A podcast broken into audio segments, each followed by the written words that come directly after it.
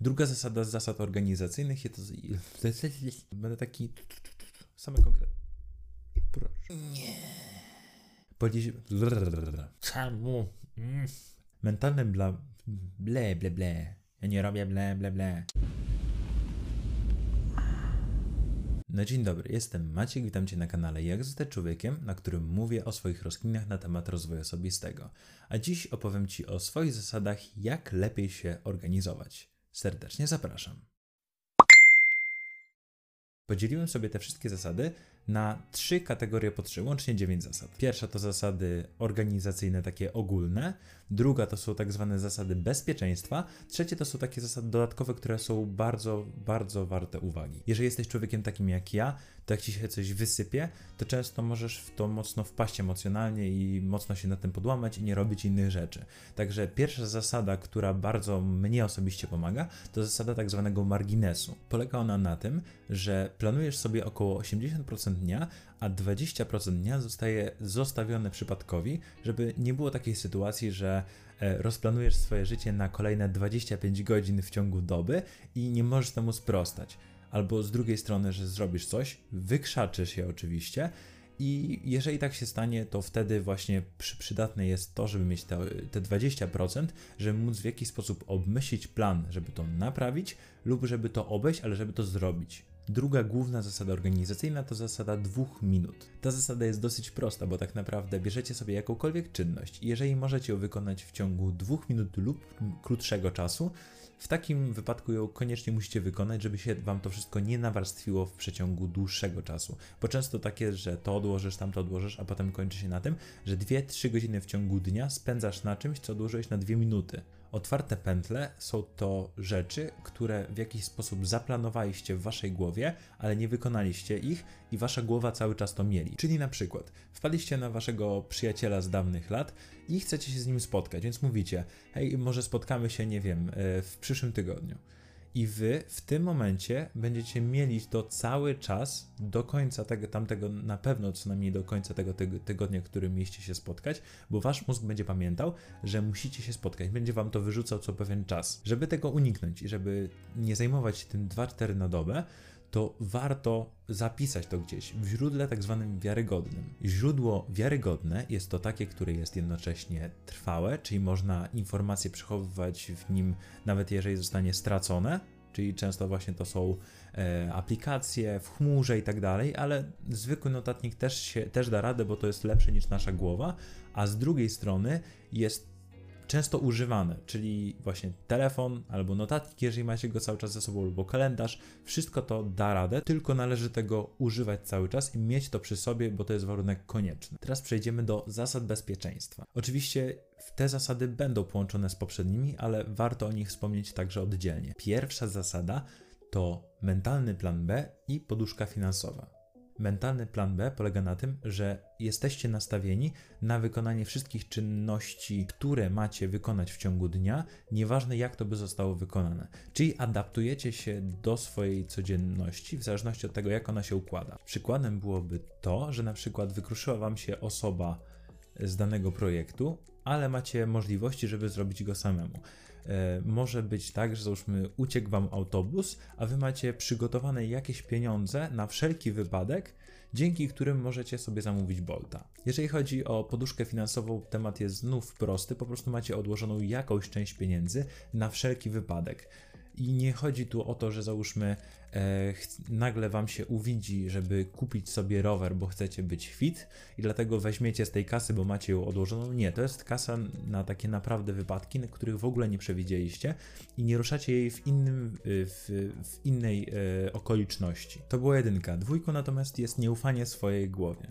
Wspomniałem o tym wcześniej, chyba przy otwartych pętlach, natomiast podkreślę to jeszcze raz jako oddzielny punkt, że nie można ufać swojej głowie, ponieważ nasza głowa to jest cudowne narzędzie po prostu, ale nasz mózg naprawdę bardzo dużo informacji umie zapomnieć lub przekręcić. Dlatego, żeby nie polegać na swojej głowie, właśnie potrzebujecie po pierwsze zająć się otwartymi pętlami, ale po drugie używać kalendarza, używać notatnika, używać alarmów, e, używać aplikacji, które będą, załóżmy Wam, przypominać o jakichś rzeczach, dzięki którym będziecie wszystko odrzucać ze swojej głowy i nie zostawiać tego w niej, a będziecie to delegować do innych, załóżmy, aplikacji czy miejsc, dzięki którym te wszystkie rzeczy w jakiś sposób będziecie mogli robić. Jeżeli chodzi o bezpieczeństwo, trójka przypada na pilnowanie tak zwanej złodziei czasu. Jeżeli kojarzysz ten moment, w którym odpaliłeś sobie Facebooka, mrugnąłeś i minęła godzina, albo z drugiej strony tylko na chwilę siadłeś do Netflixa i znów minęła godzina albo dwie,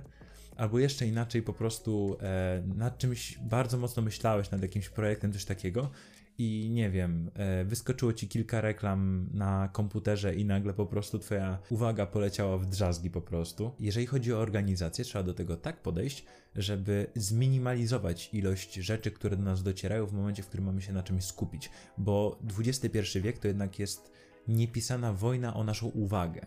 I z tego powodu mogę polecić Ci zminimalizowanie bodźców po, poprzez na przykład e, wyciągnięcie telefonu z kieszeni i zaniesienie go do innego pokoju. Dlaczego? Ponieważ jeżeli zostaje on w Twoim pokoju, nawet jak jest wyciszony, nasza podświadomość będzie nam wysyłać sygnały, że sprawdziłbym telefon. Nawet jeżeli tego nie, nie mamy, a na początku może być dziwnie, kiedy go wyciągniemy z, poko z pokoju, w cudzysłowie, natomiast jeżeli go właśnie wyciągniemy i zostawimy na jakiś czas, po kilku takich razach nasza głowa w ogóle zapomni o tym, że mamy telefon i możemy w pełni skupić się na tym, co możemy robić. Czy to jest praca taka, wiesz, z kartką papierów, czy trening, czy cokolwiek innego, a z drugiej strony możesz sobie na przykład zainstalować wtyczki, które e, blokują ci dostęp do ściany na Facebooku, informują cię, że długo używasz e, YouTube'a i tego typu rzeczy. I takie małe zmiany warto sobie wprowadzić, żeby w długim terminie móc skorzystać na tym po prostu nie, nie rozbijając swojej uwagi na milion kawałeczków. I zostały nam trzy zasady dodatkowe. Po pierwsze jest XXI wiek, także bardzo gorąco zachęcam Cię do używania wszelkiego sortu aplikacji. Czy to jest kalendarz, czy to jest notatnik, czy to są alarmy, czy to są trackery, czy to są aplikacje blokujące, czy przypominające. Wszystkie te aplikacje mogą Ci pomóc. Trzeba zrobić z naszego telefonu naszego sojusznika, a nie wroga, żeby nie walił nam powiadomieniami o tym, że ktoś, załóżmy, polajkował nasz post na Facebooku, bo to można zawsze wyłączyć, a że na przykład masz napić się wody. 90% populacji ma telefon przy sobie i jeżeli go masz, to warto wspomóc się aplikacjami na, nich, na nim zainstalowanymi, żeby właśnie wspomóc swoją produktywność w ciągu dnia i to, żeby cię aż tak codzienność nie rozpraszała. Drugim podpunktem z zasad dodatkowych będzie dostosowanie siebie i swojego środowiska pod swój styl życia. Jeżeli jesteś przykładowo kurierem, to dostosowujesz środowisko zewnętrzne poza domem, nie sam dom, pod swoją produktywność. Oczywiście warto y, ogarnąć swój dom, ale nie skupiasz się na tym, czyli bierzesz sobie wszystkie rzeczy, które są mobilne, bo będziesz tego potrzebować w trakcie dnia, w trakcie pracy. Czy to są aplikacje, notatnika, kalendarza, e, czy to jest przygotowanie sobie wcześniej jedzenia, bo to też jest rzecz organizacyjna. Tam e, ogarnięcie wszystkich dokumentów, ogarnięcie trasy, jaką jeździsz jako kurier i tak dalej, ale dostosowujesz sobie 3 czwarte swojego czasu właśnie po to, że jesteś kurierem te 3 czwarte czasu, a nie załóżmy, że sprzątasz dom, minimalistycznie go urządzasz i w ogóle, tylko po to, żeby być bardziej produktywnym, bo 90% czasu będziesz produktywny właśnie w trakcie pracy. Ostatnią z zasad dodatkowych jest podzielenie życia na pewne sfery. I nie chcę, żebyś skupiał się na jakichś takich malutkich sferach, które tam zajmują 15 minut w ciągu tygodnia, tylko na takich sferach, którym naprawdę potrzebujesz poświęcić czas i je priorytetyzujesz. I to są takie sfery, którymi ja się zajmuję, bo tak to podzieliłem wypisuję sobie zadania, które są konkretne właśnie dla tych rzeczy, dla tych sfer i staram się je realizować, dzięki czemu e, jednocześnie no, jestem produktywny, ale z drugiej strony jestem zorganizowany w sferach, które są dla mnie naprawdę ważne, bo reszta sfer nie jest aż tak istotna jak właśnie te. Poza tym te sfery właśnie będą zajmować 90% Twojego codziennego życia.